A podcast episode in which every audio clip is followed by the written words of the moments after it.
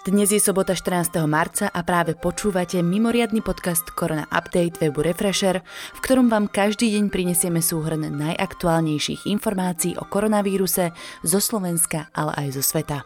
Tento podcast nemá slúžiť na vyvolanie zbytočnej paniky, ale na rozširovanie povedomia o ochorení COVID-19. Poďme sa pozrieť na správy z domova. Slovensko má 12 nových prípadov nákazy koronavírusom. Potvrdil to dnes Peter Pellegrini. Aktuálne je tak spolu 44 pozitívnych výsledkov testov na ochorenie COVID-19 a 1147 negatívnych. Úrady potvrdili štyroch mužov a tri ženy z Bratislavy, jedného muža z okresu Bytča, jedného muža z okresu Svitník, dve ženy z okresu Sedec a jedného muža z okresu Nové zámky.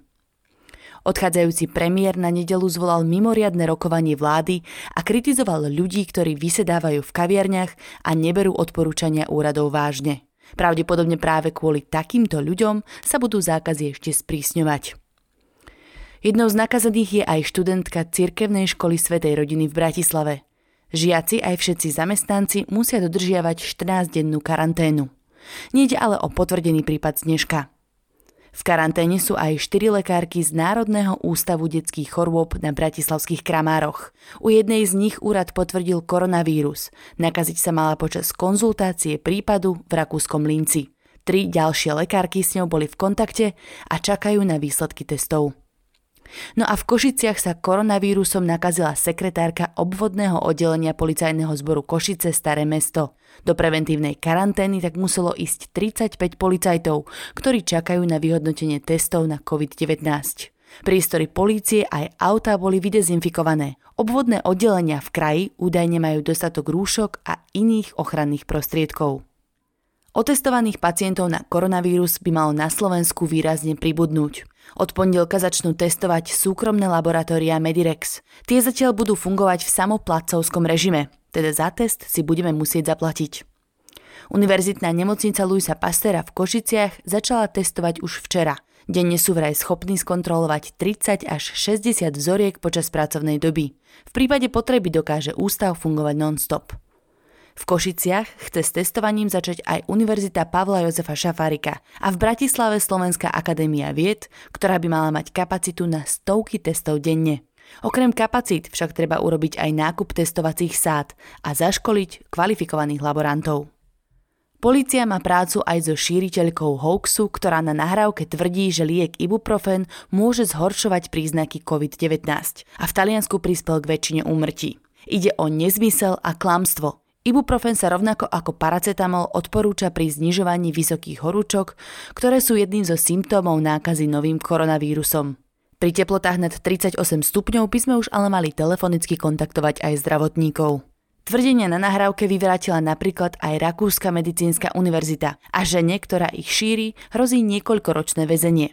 Pôvod hoaxu je zrejme vo Francúzsku, kde ho zdieľal aj minister zdravotníctva či dokonca prezident Macron.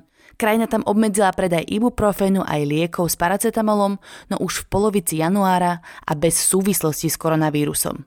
Žiadne dáta potvrdzujúce tento hoax nikdy neboli skúmané. Na hraničných priechodoch s Rakúskom sú kolóny. Autobusy nejazdia a mnohí prechádzajú pešo. Od hraníc ich potom vozia taxikári, ktorí sa však sami vystavujú riziku nákazy. Vlaky železničnej spoločnosti Slovensko od dnes jazdia podľa sobotného grafikonu. Ten však bude platiť aj v nedeľu a následne počas pracovného týždňa.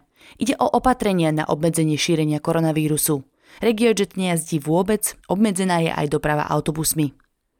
Predstavitelia budúcej vládnej štvorkoalície boli dnes u prezidentky Zuzany Čaputovej a vznikla fotografia, na ktorej mali všetci okrem Richarda Sulíka na sebe rúška.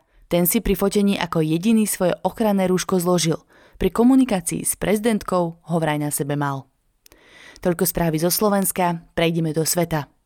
A to najskôr k našim českým susedom. Česká republika od dnes zavrela aj väčšinu obchodov. Výnimku tvoria potraviny, lekárne, drogérie či čerpacie stanice. Premiér Babiš to oznámil na rannej tlačovej konferencii. Zákaz platí ďalej aj pre reštaurácie, pokiaľ nejde o fast foody s výdajným okienkom. Česko má aktuálne už 175 osôb nakazených novým koronavírusom. Až 64 z nich je z Prahy. Celkovo bolo 75% pacientov v predchádzajúcich týždňoch v Taliansku. Česko pre svojich občanov, ktorí zostali v zahraničí, vyšlo zberné autobusy.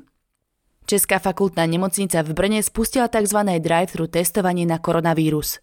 Pacienti, ktorým to vopred dovolí epidemiológ, prídu autom pred špeciálny stan, spravia im stery a v zápäti odchádzajú preč.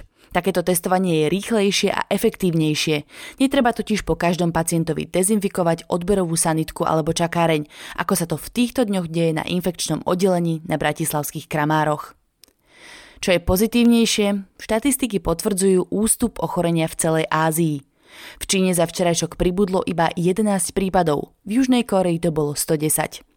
Taliansko naopak zaznamenalo až 2547 nových nakazených a 175 mŕtvych, čo je trochu menej, ako to bolo vo štvrtok, ale rozhodne to zatiaľ nenaberá pozitívny smer. Taliansko chce rozšíriť obmedzenia, najmä v leteckej doprave. Horšie je na tom už aj Španielsko, kde len za piatok pribudlo viac ako 2000 nových pacientov. Podľa miestnych médií by vláda mala konečne vyhlásiť plošnú karanténu. Rokuje o nej už niekoľko hodín a letecké spoločnosti zo zvyšku sveta začali otáčať svoje lietadlá smerujúce do Madridu. Pozitívne výsledky testov majú už aj dvaja španielskí ministri. Ľudia sa snažia byť v ťažkých chvíľach aspoň kreatívni. A keď už sú Taliani povinne v karanténe, krátia si ju aspoň s pevom a diskotékami, ktorých sa zúčastňujú zo svojich balkónov. Čínsky lekári zistili, že niektorí pacienti, ktorí prekonali nákazu novým koronavírusom, môžu mať činnosť pľúc obmedzenú o 20 až 30% a napríklad sa tak zadýchajú už pri rýchlejšej chôdzi. Čína zároveň naďalej hľadá informácie o pôvode celej epidémie COVID-19. Uniknutá správa lekárov naznačuje, že prvý pacient sa mohol nakaziť už 17. novembra.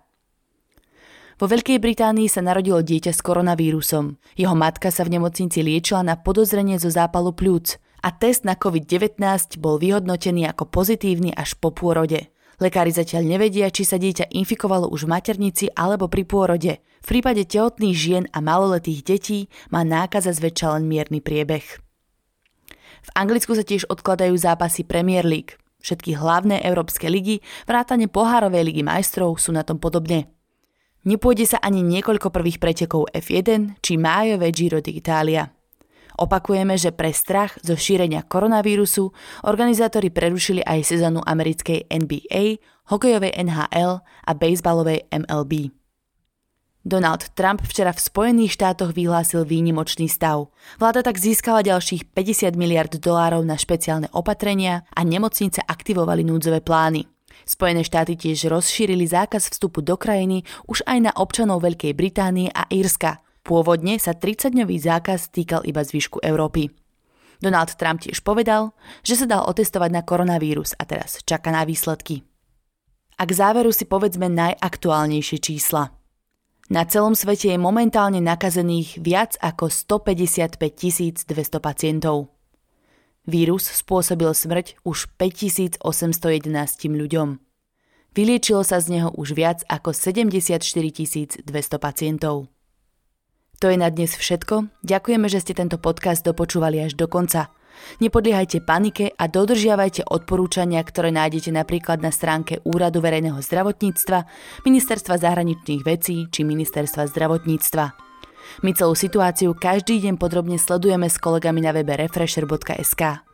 Podporiť nás môžete odberom tohto podcastu na Spotify či iných podcastových apkách alebo tým, že si predplatíte Refresher Plus.